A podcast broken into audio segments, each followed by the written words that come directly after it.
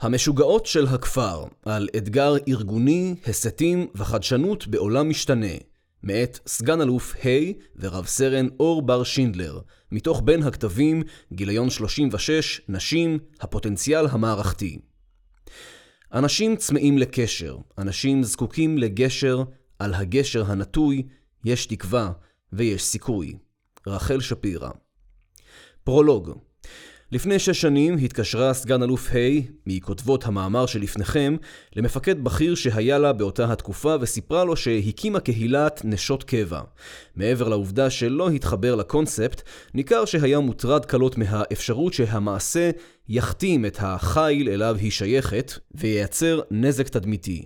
בזמנו, מבלי לדעת מה יוליד יום ולאן תתפתח הקהילה, ה' בחרה להנהן ולהמשיך הלאה בבניית וביסוס פעילות הקהילה. שש שנים קדימה, אשת חיל היא מפעל ארגוני מניב ופלטפורמת השפעה צה"לית שגבולותיה רחבים והיא כבר מזמן משרתת אוכלוסייה רחבה מעבר לנשות הקבע הנמנות על חברותיה. נושא היחס הפיקודי לצרכים של פקודים ופקודות אחרים מעסיק מאוד את צה"ל של דור ה-X וה-Y בין היתר.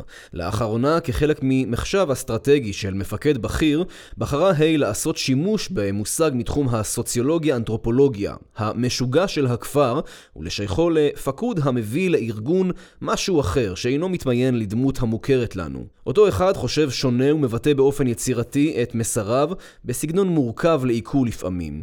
בהתייחס להגדרת המשוגע, נבקש להפנות את קוראינו לגישתו של מישל פוקו, המציב בספרו תולדות השיגעון בעידן התבונה מ-1961, גישה ביקורתית כלפי רעיון השיגעון בתרבות המערבית, וכלפי הפרקטיקות, המוסדות והתרבות הקשורים אליו. פוקו מתייחס לתופעת השיגעון כהיפוך לתפיסה החברתית של התבונה שהתפתחה במאה ה-18, ודרך גניאולוגיה של התופעות הללו הוא מבקש לטעון כי מי שגורשו הרחק מגבולות החברה בימי הביניים, קיבלו ברנסאנס משמעות של יכולת ציון והענקת משמעות החורגת ממגבלות הסדר החברתי, יכולת להצביע על אמת עמוקה יותר. עידן הנאורות והעלאת התבונה על הנס הביאה להשתקה של אלו.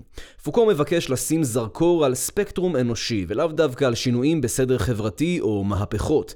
הוא שם דגש על צד אחר, בו ישנה השתקה והדרה של אנשים מהחברה, של דעות אחרות, הוא מבקש לשבור את אלו ואף שואף להיות קולו של המשוגע. בקו שבין השיגעון ובין השפיות, שווה שווה התבונה, פוקו מציע את הידע והשיח כבעלי תפקיד מרכזי. בדור הצעיר בצה"ל כיום ניתן להבחין ביותר ויותר משרתים המביאים לביטוי תכונות, ידע ועמדות המאתגרים את התרבות, השיח וההתנהלות המוגדרת בארגון. שאלת מידת החברות, סוציאליזציה, הנדרשת להם לתוך הארגון, אל מול החלת שונותם לטובתם ולטובת הארגון, משפיעה במידה רבה על חוויית המשרתים מחד, ועל האופן בו משתנה הארגון מאידך. בהיעדר זיהוי הפוטנציאל באותו פקוד, נאבד אותו כמפקדים, והארגון יאבד את כל הטוב שמביא עמו. הוא זקוק להכוונה וניתוב האנרגיות שלו למקומות רלוונטיים, ולעיתים נדרש בסך הכל מרחב מאפשר עבורו לביטוי עצמי. הגיליון הזה עוסק בנשים, הפוטנציאל המערכתי. מה הקשר? תשאלו. מצאנו מאפיינים זהים בין הסיפור על נשות הקבע, המודגם במאמר זה באמצעות היחס לקהילת אשת חיל, לבין מאפייני הדור הצעיר, וזהות חלקית בין הגישה והיחס הדרושים לטענתם בין הארגון לבין אוכלוסיות אלו. במאמרנו נטען שחלק מהפער במיצוי ההון הנשי בצה"ל טמון בהיעדר היכולת למצות את האוכלוסייה המגוונת הזו. תוך מתן מרחב מאפשר ומימוש האיכויות שמביאות הנשים לצה"ל, נבקש בין היתר להמשיל את האופן בו התקבלה בצה"ל קהילת אשת חיל והיחס אליה כיום, לבין סיפורן של הנשים בארגון דרך הצגת הערך והפוטנציאל המערכתי של אלו לארגון. כל אלו למול תהליכים רחבי היקף המתרחשים בעולם הגלובלי של 2022 במרחב הדיגיטלי ומחוצה לו. ראשית, הנחת מוצא. יש הבדל בין אישה אחת לאחרת, בדומה לגברים ולשאר ההבחנות בין אוכלוסיות.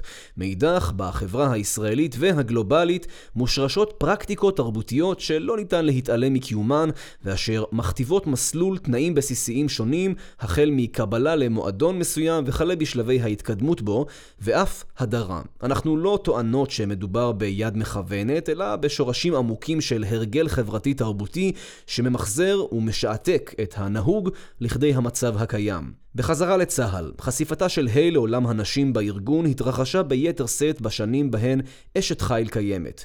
לידת בנה הראשון, לאחר שנים של ריצה אינטנסיבית בארגון המשמעותי והסוחף שלנו, הציבה אותה במרחב זר בו הקצב איטי יותר, שונה, וקשב המופנה לאזורי פעולה שונים מאלו שעסקה בהם עד אותו היום. החוויה האישית של הורות טריה לצד הפנמת התרבות במסגרתה נוצר פער בקריירה בין גברים לנשים בשנים אלו בעיקר, הוביל למהלך של יצירת קהילת שוות. שחברותיה חולקות את החוויה הארגונית מנקודת מבט אישית. מודל כזה לא היה נהוג בצה"ל עד אותה התקופה, ובפרט לא כמרחב המכיל משתתפות מכלל יחידות הצבא, בדרגות ותפקידים שונים, החולקות חוויות ותחושות דומות, כאן למעשה החלה הקרקע המשותפת להיבנות. החיבור בין חוויית חיים דומה, המוכר לנו היטב מהבונדינג בין הלוחמים ביחידות השטח, מצא ביטוי לראשונה גם עבור נשות הקבע, שנעדרו רוב שנות קיום צה"ל מההוויה החברתית הלוחמת. הוויה זו אינה נעצרת בגבולות השירות הצבאי, היא מהווה מכפילת כוח במעבר לשוק האזרחי בגמר השירות, ואף זוכה לביטוי ממשי בעלייה בסולם הדרגות, בבחירת הפיקוד למשוך עמו מעלה משרתים המוכרים לו ואשר סומך עליהם כתפיסה המוכרת לנו, גם אם הינה ברובד הארגוני הסמוי מן העין. במובן זה, הבחירה לבנות קהילת פנים-ארגונית וירטואלית על כלל מאפייניה, היוותה מהלך פורץ דרך שערכו לארגון לא הובן תחילה, כפי שיובא בהמשך המאמר. א', אשת חיל כתופעה טבעית בעולם גלובלי, או למה אי אפשר לעצור את הרכבת הזו. ב-1983, כשמחקר הלאומיות היה בשיאו, הביא לעולם בנדיקט אנדרסון את המושג קהילות מדומיינות, Imagined Communities, אז ביקש אנדרסון לספר לנו על האופן בו הפך הכפר הקטן והאינטימי לחלק מלאום, כיצד פיתחו בני האדם לאורך הדורות זהות משותפת מבלי להכיר זה את זה כלל, מה שאפשר את עליית המדינה המודרנית, ולימים גיוס המונים במלחמות העולם למשל. הביטוי קהילות מדומיינות ממשיך ומקבל נופח אחר והמשגה רלוונטית יותר מתמיד עם המצאת האינטרנט, או מדויק יותר, World Wide Web, על ידי טים ברנרס לי ב-1989. אז התחיל להיווצר מה שאנחנו מבינים כיום כעולם גלובלי. חוקי המשחק השתנו, והיכולת של אנשים לדמיין עצמם כמשויכים לקהילות שאין להם מאפיינים לאומיים מובהקים, שפה, טריטוריה, דת, היסטוריה משותפת, קהילות בעלות חיתוכים ומטריצות שונות ומשונות, התרחבה לאין שיעור. הקהילות הווירטואליות מהוות ב-2022 כבר מבנה חברתי של ממש. גרנית ונתן מתארים במאמרם כבר בשנת 2000 את הצורך של אנשי מקצוע הבאים מאותו התחום להימצא בקשר מתמשך זה עם זה לטובת יצירת פרויקטים משותפים, רעיונות חדשים, התחבטות בדילמה מקצועית ואישית ואף מנוף ליציאה מבדידות מקצועית הנוצרת פעמים רבות מעצם המבנה הארגוני. מנהל כוח אדם הוא יחיד בארגון בתחומו, אך החיבור לדומים לו בארגונים אחרים מאפשר לו ראייה רחבה של התחום, למידה וכן יציאה מבדידות המאפיינת במובנים מסוימים את יומו. באופן דומה לקהילות המקצועיות, ישנן קהילות לעזרה עצמית, בהן חבר יכול להציג בעיה, ושאר החברים מגיבים לו ומציעים את דרכי ההתמודדות מניסיונם. היתרון של קהילה מהסוג הזה הוא שהיא מתועדת ונגישה במקום ובזמן, לצד האפשרות להישאר בה אנונימי. בדומה לכל אלו, מתארים גרנית ונתן קהילות המתבססות על תחומי עניין ותחביב משותפים, קהילות חברתיות המתמודדות עם הניכור של ימינו, מה שהועצם במיוחד בימי הקורונה והשתקף באופן מלא בנתוני השימוש במדיות החברתיות ובקהילות המנוהלות דרכן.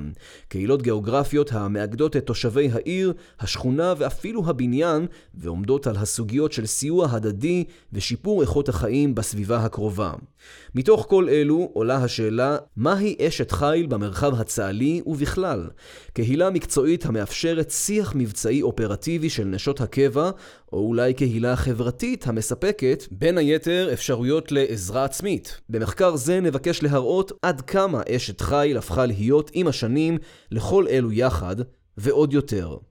בעולם הסוציולוגיה אנחנו יודעים היום להבחין בין קהילות וירטואליות על בסיס מספר פרמטרים.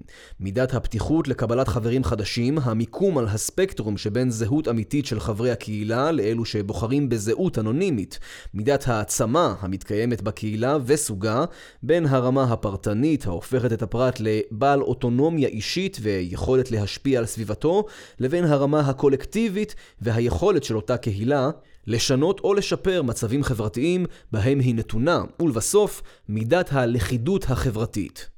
קהילת אשת חיל מונה כיום מעל 3,800 נשות קבע, כאשר נכון לחודש ינואר 2022 נרשמה השתתפות פעילה של 91% מהן בשיח בקבוצת הפייסבוק הקהילתית, כאשר נוסף עליה מתקיים שיח במספר קבוצות וואטסאפ נושאיות. לשם השוואה על פי סקרים המתבצעים בעולם הקהילות הפנים-ארגוניות, נרשם ממוצע של עד 60% השתתפות פעילה של חברי קהילה. המוטיבציה להשתתפות הינה בין היתר רלוונטיות השיח לחברי הקהילה, תחושת השייכות שלהם אליה, המובילה אותם לצפות בפוסטים, להגיב עליהם, להציע עזרה בקידום נושא או אוזן קשבת, או רצונם להשפיע בארגון במידה שהם מבינים שהקהילה משמשת כפלטפורמה אפקטיבית לכך.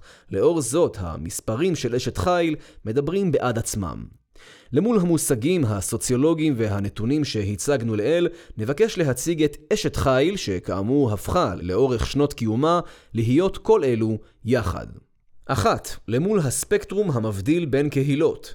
הקבלה לאשת חיל תלוית דרגה בלבד והיא פתוחה לכלל נשות הקבע בארגון מדרגת הסרן או רס"ל ומעלה.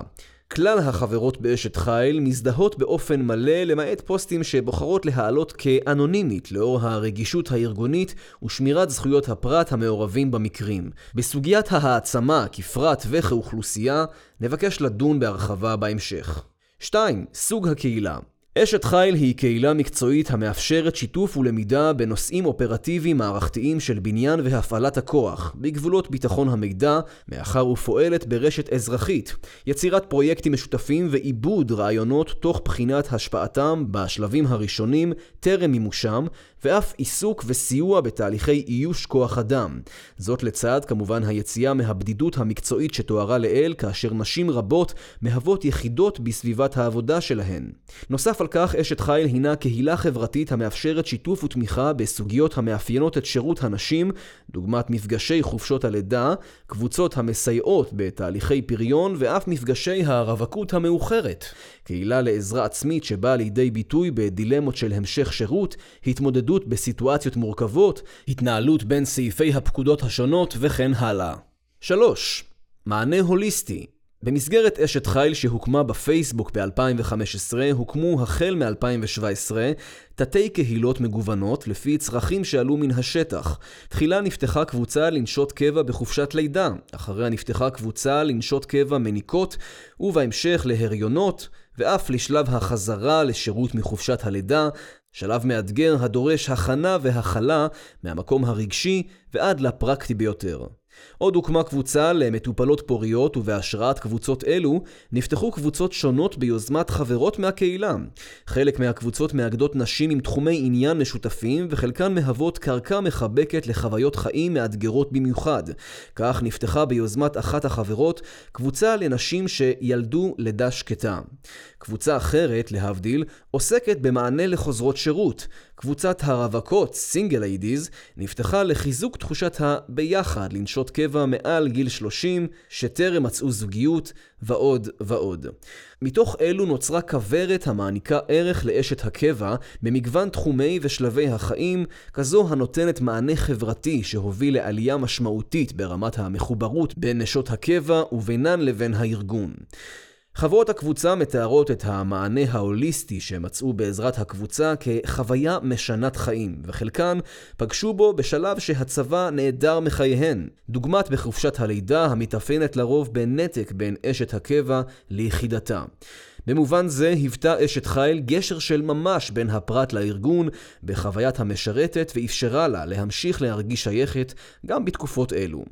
ובכל זאת, על אף כל התהליכים הברורים מאליהם המתקיימים בעולם הגלובלי שבו אנחנו חיים, אשת חיל התקבלה בארגון במקרים רבים בהרמת גבה, כאילו לא הייתה אמורה להיוולד. היו שהתייחסו אליה כאל אנומיה של ממש. מושג זה שטבע אמיל דורקהיים מתייחס לאובדנן מבחינת הפרט או הקבוצה של נורמות המסדירות את השיג והשיח החברתי. זאת תוך התייחסות ליחסים בין התנהגותו וניסיונו של הפרט ובין המבנה החברתי. הנורמות מכוננות בשגרה מסגרת שמגבילה את שאיפותיהם ואת מטרותיהם של הפרטים בחברה, כדי שהללו יהלמו את האמצעים הקיימים להשגתן.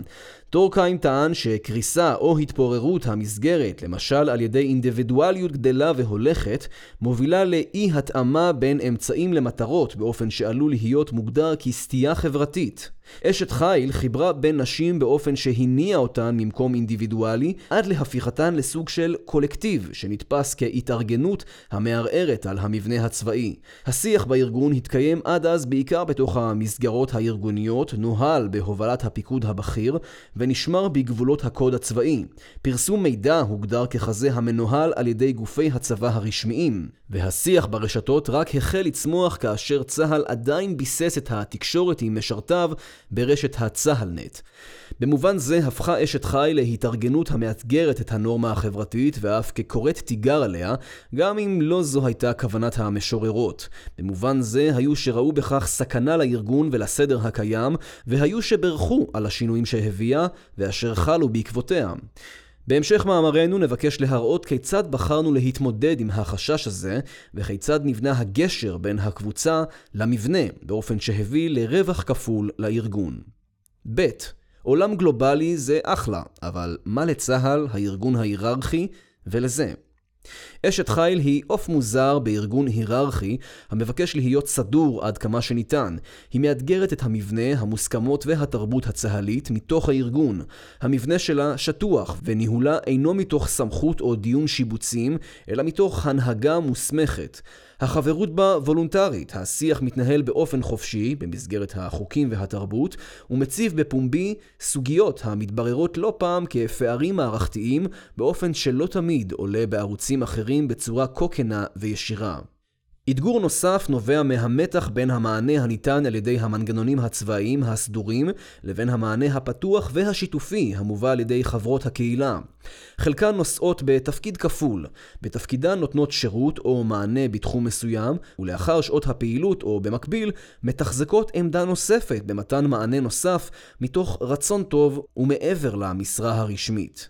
סוגיה זו עלתה כדוגמה ושימשה מקור לביקורת על אפליה לכאורה, כאשר בפועל יכלו אותן נשים לבחור במגוון עיסוקים פרטיים בשעות הפנאי, אך בחרו לסייע במתן מענה בזמנן מתוך מחויבות עמוקה לחברה אליה משתייכות. הקהילה מנכיחה מערכת יחסים בין המשרתות בצה"ל ובינן לבין הארגון באופן שונה מהמקובל. המתח הסמוי, לרוב בין צה"ל המסורתי לאשת חיל, שבא לידי ביטוי במספר רבדים שונים, המשפטי, הפיקודי, המשעני, הרפואי, הדוברותי ועוד, הוא תוצר של פער תרבותי בין הארגון שנקרא צה"ל, שיש בו מסורות במבנים אינהרנטיים משלו, לבין היצור שנקרא קהילת נשות הקבע. מאפייניו לא ברורים בראש הצבאי, מאפייני השיח והתרבות בו שונים מזו הנהוגה במסורת הצבאית. בחוגים להיסטוריה באקדמיה, כחלק מקורסי המבוא לתקופות השונות, תמיד נמצא בסילבוס שיעור שניים על נשים באותה התקופה. אלו יבואו כחלק מסדרת השיעורים על האחר, הילדים, השחורים, הילידים, העבדים ו/או הנכים והמשוגעים. דרך הנרטיב של היחס אל האחר, הכולל בשיח ההיסטורי מאפיינים משלו ברמת השפה, הדת, המשפט וכן הלאה, אנחנו לומדים המון על האופן בו הקהילה השלטת תפסה את הנשים והתמודדה עם הצרכים והמאפיינים שלהן. ההיסטוריה של האחר איננה זרה לנו בישראל של 2022. אנחנו ממשיכים ומזכירים אותה מדי יום הזיכרון לשואה ולגבורה, אנחנו מקבלים תזכורת לגביה בכל מחאת נכים, אתיופים וכיוצא בזה. אני חושש ולא יודע כיצד לפנות כשעומד מולי משהו שאני לא מכיר. זהו סיפור ישן ואפילו כבר מעט פשטני. פעמים רבות, גם בארגון שלנו, צה"ל, אשת חיל נחשדת כטיפוס חסר צורה, שמפקדים תוהים ושואלים מה הגבולות, העומק, הצורה, ובעיקר, מה קורה מתחת. מה שאני לא מבין ולא חלק ממני, טבעי שיפחיד אותי. בשש השנים האחרונות מפקדים ומפקדות הגיבו לקהילה באופן שונה ואפשר לשייך אותם למספר טיפוסים. הסוג הראשון נקרא לו האדיש, אלו שמתעלמים לחלוטין, שלא מבקשים לשאול ולהבין מה זה. לצידם ישנו הסוג השני, המתנגד, מי שמתבטא פעמים רבות דרך משפטים דוגמת אתן חבורה שכל היום מדברות על הנקה וצבע לק ומדים. לסיום ישנו הסוג השלישי, המאמץ, שזיהו את הדבר והלכו איתו בכל הדרך עד כדי להבין שפורמט הקהילות נדרש במקומות נוספים בצבא, זה הסוג שפונה לקהילה הזו כדי להרחיב דש"בים, דיוני שיבוצים, שמבקש לפרסם דרך הקהילה מי שמשתמש בקהילה להרחבת הארגון שלו ולהעצמת יכולת ההתמודדות בארגון עם אתגריו המגוונים והמרובים. דרך מאפייני קבלת הקהילה בארגון, אנחנו מבקשות גם לצייר את האופן בו מפקדים רבים מקבלים את הפקודות שלהם. בין האדיש, שלא ידע לנהל עם הפקודה שלו שיח בגובה העיניים על מה שמטריד אותה, מקצועית ואישית, לבין המתנגד מתנגד, שיפנה אליה בביטויים של את רגישה מדי, מה את מתעצבנת משטויות. ביטויים המבקשים לכסות על אלמנטים נשיים, אולי המאפיינים אותה כטאבו שהוא אינו מעוניין או מסוגל לתפיסתו להכיל או להוקיר. זאת בעוד שאנחנו כבר יודעים היום שרגישות מביאה איתה גם אינטליגנציה רגשית, כזו המהווה כלי פיקודי ראשון במעלה מאז ומעולם, ולמול דור ה-X וה-Y במיוחד, ולבסוף, המאמץ, המבקש להבין את הפקודה שמולו, במושגים שלה ולמול הצרכים שלה, ממש כמו שהיה עושה עם חייל מתנדב עם קשיים כלכליים בביתו, להבדיל. דוגמה למפקד כזה ניבטת מבין שורות המאמר על העיוורון של אלוף משנה ג' שבגיליון זה. מבחינת כל אלו, אשת חיל יכולה וצריכה להיות כלי פיקודי אפקטיבי רחב להעצמת הארגון ושילוב אוכלוסייה מהותית וחשובה עבור הארגון. ניתן לראות זאת דרך כל מאפייני הקהילות הווירטואליות שהוצגו לעיל, בין הפגת הבדידות המקצועית, יצירת השותפויות, העצמה ויצירת פתרונות המאפיינים קהילה החוצה את הארגון. בבחינת יוזמות שקמו לאור השנים דרך הקהילה, נמצא כאלו שאין להם בהכרח חיבור הכרחי למשרתות משרתות הקבע כנשים, אלא לסוגיות ארגוניות רחבות יותר. בין אלו ניתן לראות שימוש בקהילה כפלטפורמה לסקר שוק, לדוגמה בעת רצון לבחון הקמת חנות יד שנייה למדי הקבע במטרה לייעל הוצאות בתחום ולהפוך את הארגון לאקולוגי יותר. מצויה כפלטפורמת תקשורת פנים בעת העמדת שידורי זמן אמת, בהם מופיעים מפקדים ואנשי מקצוע לשיח יהודי בתחומם, דוגמת רחת הסגל או קרפר, ובלימת העיסוק הפיקודי, שימוש בקהילה לטובת התייעצות בין מפקדות על שימור כוח אדם איכותי תחת פיקודן, כחלק מהמאמץ להעלאת אטרקטיביות השירות. במקרה האחרון שתואר ניכר שיח משמעותי חוצה ארגון שאפשר באופן כמעט תקדימי למפקדות מדרגים שונים וממגוון יחידות צה"ל לנהל שיח על סוגיה מורכבת זו ולהסתייע זו בזו לניהול שיח אפקטיבי בנושא עם פקודיהן. מתוך המתנגדים נבקש רגע לבחון את היחס לאשת חיל באופן פרטני יותר. כאמור, כשאתה לא בפנים, הזרות מרתיעה. נשים רבות יעידו כך לאורך דורות על תרבות ה"אכלנו מאותו המסטינג" המאפיינת את הגברים הלוחמים. למול אחוות הקרב, אנחנו, הנשים, לנצח נהיה אאוטסיידריות. מקצועיות ככל שנהיה, פשוט לא היינו שם. באופן דומה, מפקדים רבים ממשיכים להתייחס ליום האישה הבינלאומי כיום של נשים, ולא כיום העוסק בפני החברה כולה. יום האישה הבינלאומי, או העיסוק בהתאמות של הארגון, לאפשר שירות של נשים המהוות 51% מהאוכלוסייה המרכיבה של צבא העם, אינן ברורות באופן דומה. במפגש של רובנו עם מה שהוא לא מוכר או מובן לנו, נחווה רתיעה ראשונית ממנו. אחת כמה וכמה כשזה מאתגר את התרבות הקיימת. באופן פחות אינהרנטי ופשוט נבקש לחפש את הערך, התרומה, המשמעות ופוטנציאל ההשפעה לטובה של אותו נטע זר שמולנו. גם פה אנלוגיה פשוטה ומוכרת יותר היא בעצם הפיקוד על הדור החדש, זה שעוסק יותר ויותר במימוש עצמי, באמילי. כלומר, אני, מה יוצא לי מזה? למול הדור החדש של פקודים ב-2022, הפתרון המוצע ברמה הארגונית הוא לפרק ולבנות מחדש תפיסות מסורתיות באומץ ותוך פתיחות רעיונית כדי למקסם את הרווח עבור צה"ל ומשרתיו. אלו באים לידי ביטוי בהגמשת המקצועות שצה"ל מאפשר ללמוד תוך כדי שירות, בניצנים של הכרה ברלוונטיות של לימודי תעודה ופיתוח תחביבים גם לעולם המקצועי הצה"לי ועוד. זאת על מנת לשמור את המשוגעים של הכפר במסגרת הצבאית לצד אפשור צמיחה באופן רלוונטי עבורם ועבור המערכת, גם אם בדרכים עקיפות מהמקובל. הדרך לשם דורשת פירוק החשש ובדיקה ברמת המידע והידע, האם יש לו מענה רלוונטי. באשת חי למשל הוגדר סט עקרונות מנחים, חלקו ברמת הנהלים והחוקים, משפטיים, ביטחון מידע, וחלקו ברמת הנחלת תרבות, מערכתיות, שוויון, שיח חופשי, אתיקה.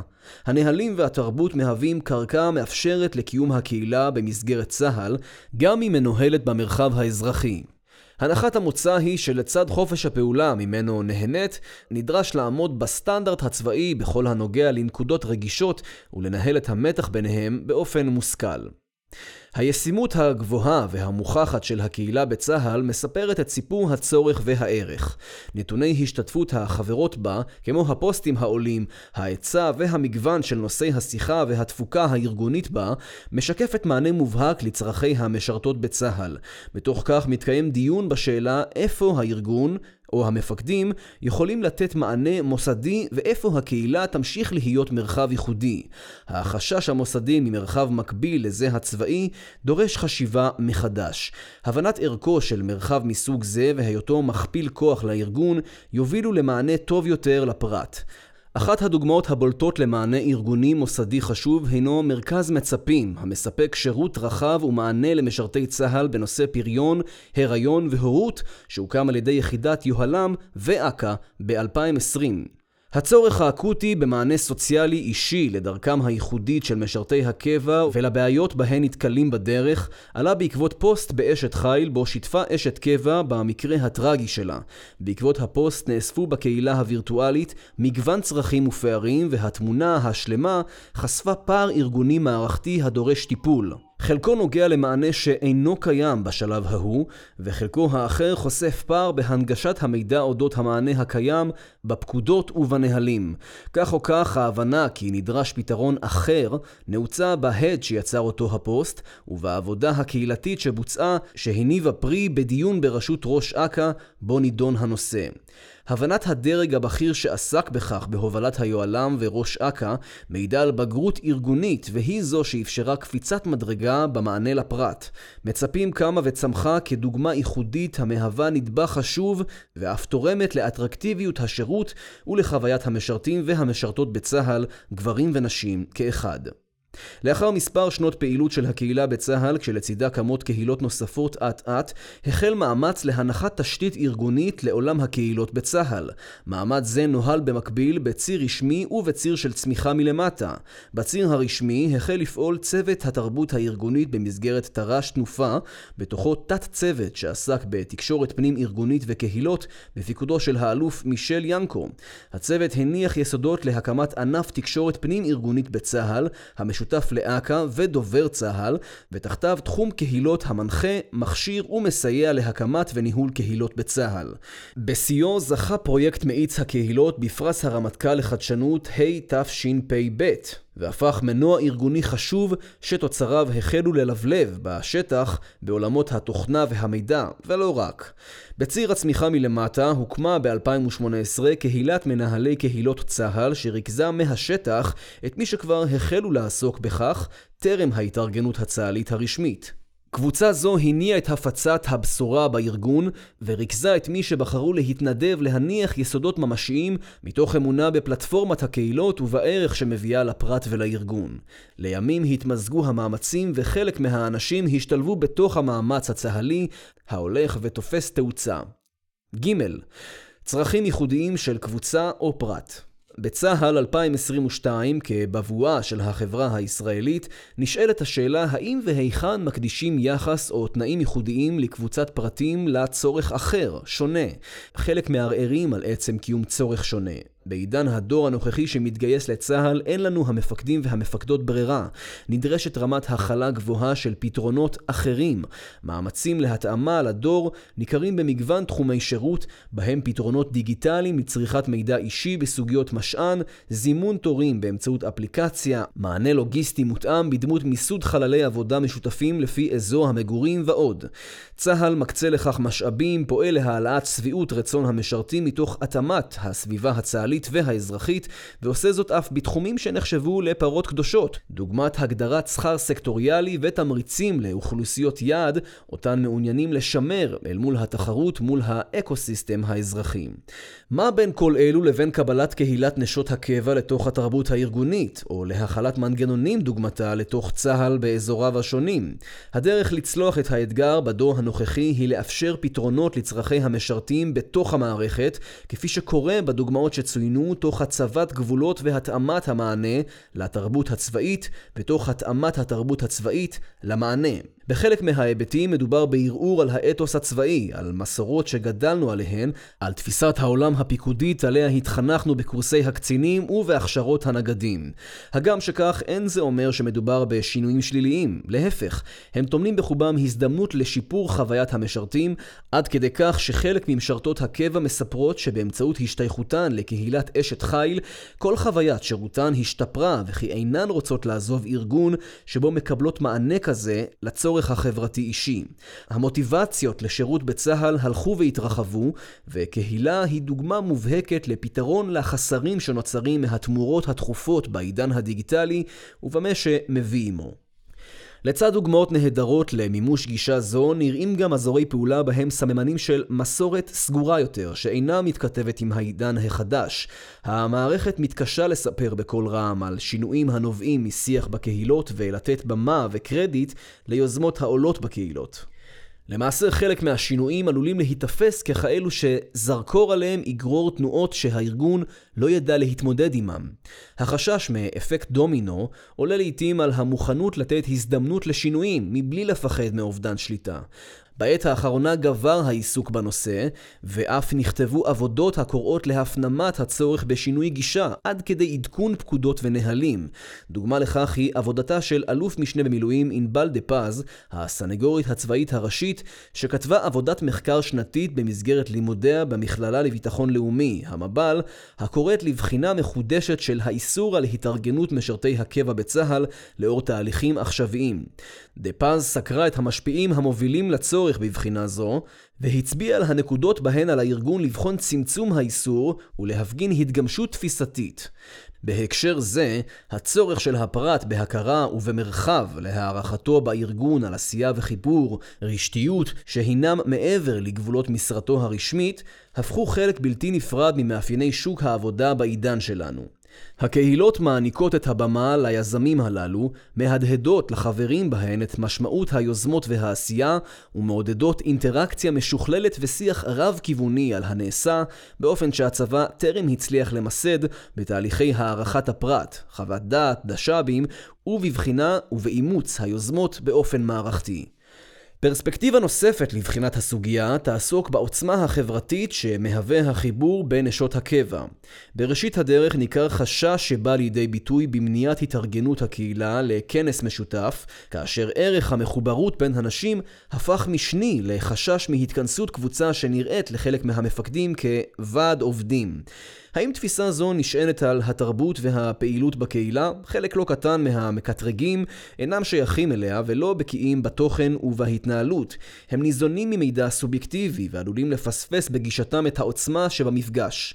איפה מממשים את הפוטנציאל הזה דרך הקהילות? עד כמה הצבא פתוח לקבל המשגה מחודשת? קהילה ולא ועד עובדים.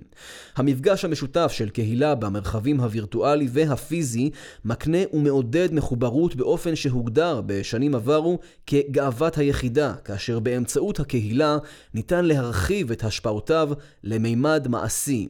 הקהילה רותמת ומחברת את הלבבות לארגון, מייצרת תחושת שייכות, מאפשרת אימפקט בתוך ומתוך הארגון, באופן שמתכתב ומותאם למאפייני התקופה ולצורכי הדור, מיידיות, ישירות, שקיפות והשפעה.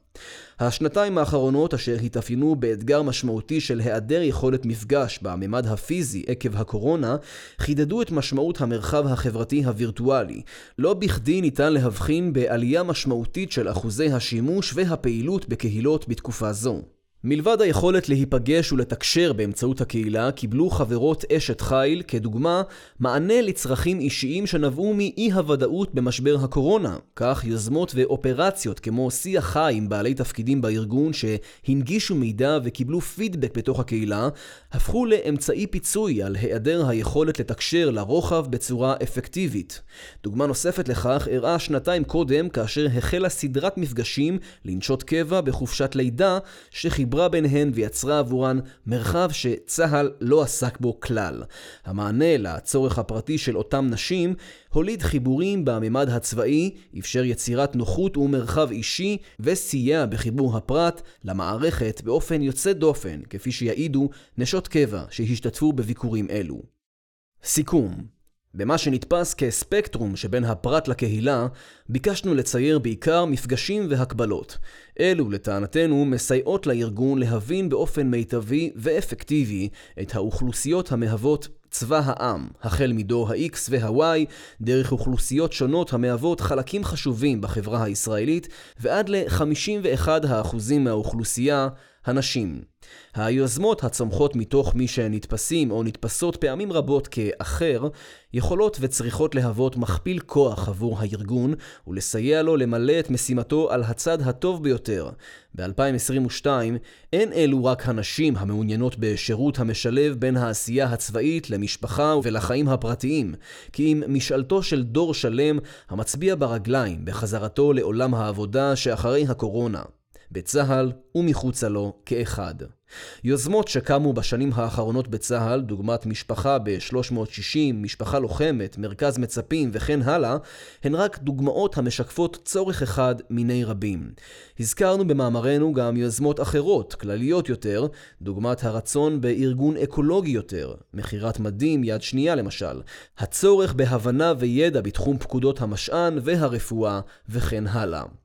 תהליך קבלתה ואולי בהמשך אימוצה של אשת חיל בארגון משקף בין היתר תהליך רחב יותר של היכולת של הארגון הצבאי ההיררכי לזהות הסתים ומגמות בעולם המתפתח סביבו. אשת חיל היא הזדמנות עבור צה"ל ככלי פיקודי אפקטיבי רחב יותר מגבולות המגדר בו נולד, ואנחנו מקוות כי הפוטנציאל המערכתי של מה שבחרנו לקרוא לו המשוגעות של הכפר הוא רק תחילתו של חץ כלפי התארגנויות גמישות ו... אפקטיביות יותר, לצד מערכתיות ומושכלות כמובן, שיביאו את הארגון לרווח נקי של עוצמה וצמיחה.